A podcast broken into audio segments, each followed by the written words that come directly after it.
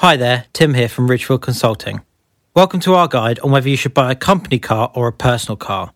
I'll cover everything from buying a car for personal use, buying one for business use as a pool car or a business lease. If you have any questions after this, then please reach out to us. But for now, let's get started. When it comes to buying a car, there are a multitude of financing options available. If you're in a position where you're deciding between buying a car as a personal vehicle or as a company vehicle for your own business, there are several considerations you should make. It's important to ensure you choose the best option for your circumstances, as there can be significant savings depending on your position. So, buying a car for personal use. Generally, there is no tax relief when you buy a car for personal use. However, in instances where you are required to drive for work, such as to visit a client or site locations, your company should reimburse you for your expenses. However, this does not include commuting to and from your office if it's your main place of work. It is important to note that you should also make sure you have the appropriate car insurance to cover business travel. HMRC have stipulated a fixed rate of reimbursement when an employee uses their personal car for work, which is not subject to personal tax.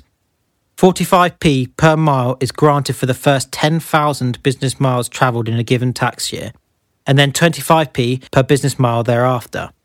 Your employer, which may be your own limited company, will then be able to claim corporation tax relief as they'll be able to deduct your reimbursement costs from their profits. If your employer pays you over the approved mileage allowance set by HMRC, then the excess will be subject to tax and national insurance as it will be seen as income. For example, if they pay you more to account for the additional time it takes you to travel, then anything over 45p or 25p if you've already travelled more than 10,000 miles in the tax year, will be taxed at your personal income tax rate. If you're the director of your own company, you can apply the same rules when using your own personal car to travel for business purposes. Be sure to keep an accurate record of mileage and keep your fuel receipts to submit if you're asked by HMRC. What about buying a pool car for your own limited company? Well, when buying a pool car outright for your own limited company, you can reclaim the VAT and also claim for capital allowances. Capital allowances are tax relief for assets that you purchase for your business. It allows you to calculate the tax owed for your business after the cost of assets have been deducted first. Whilst cars do not qualify for annual investment allowance, which is a type of capital allowance that enables you to deduct the entire cost, they can be claimed for a writing down allowance instead. This means that a part of the value of the car can be deducted each year, the amount of which is dependent on the CO2 emissions. Most up to date rates, as provided by HMRC, are as follows. New cars with emissions greater than 110 grams per kilometre are entitled to a 6% allowance. New cars with emissions between 50 grams per kilometre and 110 grams per kilometre are entitled to an 18% allowance, whereas new cars and electric cars with 50 grams per kilometre or less are entitled to 100% first year allowances. Second-hand and electric cars with emissions below 110 grams per kilometre can claim 18%. However, the emissions thresholds are expected to fall to 0 grams per kilometre for the 100% allowance and 50 grams per kilometre for the 18% allowance from April 2021. Whilst buying a pool car may offer the most tax relief, due to its strict requirements as to what will actually qualify as a pool car, it may not always be the best option depending on how you intend to use the vehicle. By definition, a pool car is a company vehicle which is available to employees to use for business purposes. It should be available to all employees on the grounds of their employment. It must actually be used by more than one employee, and it should only be used for business purposes. As a result, not only should there be no personal travel use on the vehicle, but the company should be able to show that they have taken measures to ensure that there is no possibility of personal use. However, if on only minor occasions there may be some incidental private use, such as where an employee takes the car home in order to allow for an early start for a business trip the next morning. What about leasing a pool car for your limited company? You may choose to lease a pool car for more affordable payments. If that's the case, you'll not be able to claim for capital allowances as you don't own the asset. Instead, you can claim the lease payments as a business expense. This will be subject to an allowance based on the CO2 emissions. Where the car's emissions are over 110 grams per kilometre, your limited company will only be able to claim 85% of lease costs. But if it's below that, then it is eligible to claim 100% of the annual lease costs against the company's corporation tax bill. Again, in order to be considered a pool car, it cannot be used for any personal travel.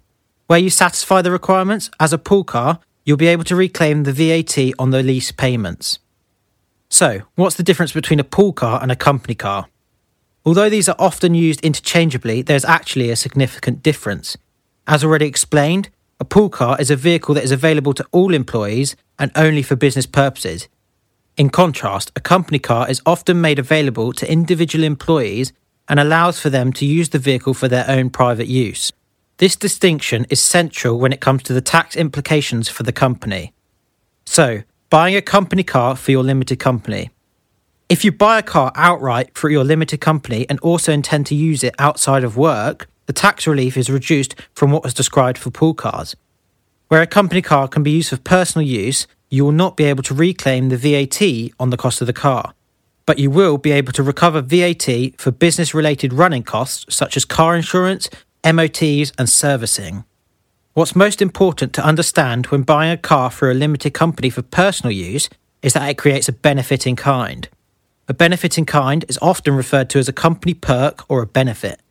As a receiver of the benefit, you will be taxed your personal income tax rate 20%, 40%, or 45%, depending on which income band you are in, on the value of the benefit. And as a director of the limited company providing the benefit, you'll need to pay 13.8% national insurance on the value of the benefit as the employer.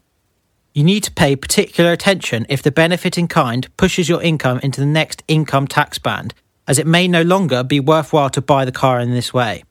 Not only that, but in order to report the tax on the benefit in kind, you'll need to complete a P11D and a P11DB form. If you use an accountant to help with the financial administration of your business, you may need to pay for the additional work involved. So, what about leasing a company car for your own limited company? When it comes to leasing a company car, there are even less tax benefits. Similar to leasing a pool car, you'll be unable to claim the capital allowances as you don't own the asset. Not only that, but there is still a benefit in kind, and so you'll be liable to pay personal income tax and national insurance on the value of the vehicle. This is rarely the most cost efficient method when it comes to buying a car, but the one benefit you may find is that car leasing companies will usually provide a cheaper deal to a business than for personal car leases. So, that's everything you need to know when deciding the most tax efficient way to buy a car. You need to consider many different variables, such as the type of car, how it will be purchased, and how it will be used. As always, if you have any other questions, get in touch as that's what we're here for, or follow us on Facebook and Twitter at RCL Accounting to stay up to date with the latest advice from our team.